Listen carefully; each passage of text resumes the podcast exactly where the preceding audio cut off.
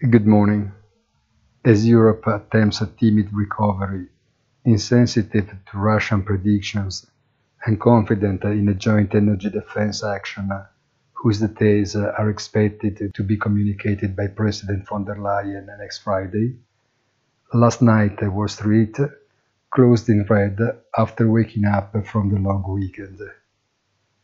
Data on the economic front continue to show positive signals overall, and immediately Treasury yields resume to soar even if the greatest fears now lurk above the resilience of corporate earnings.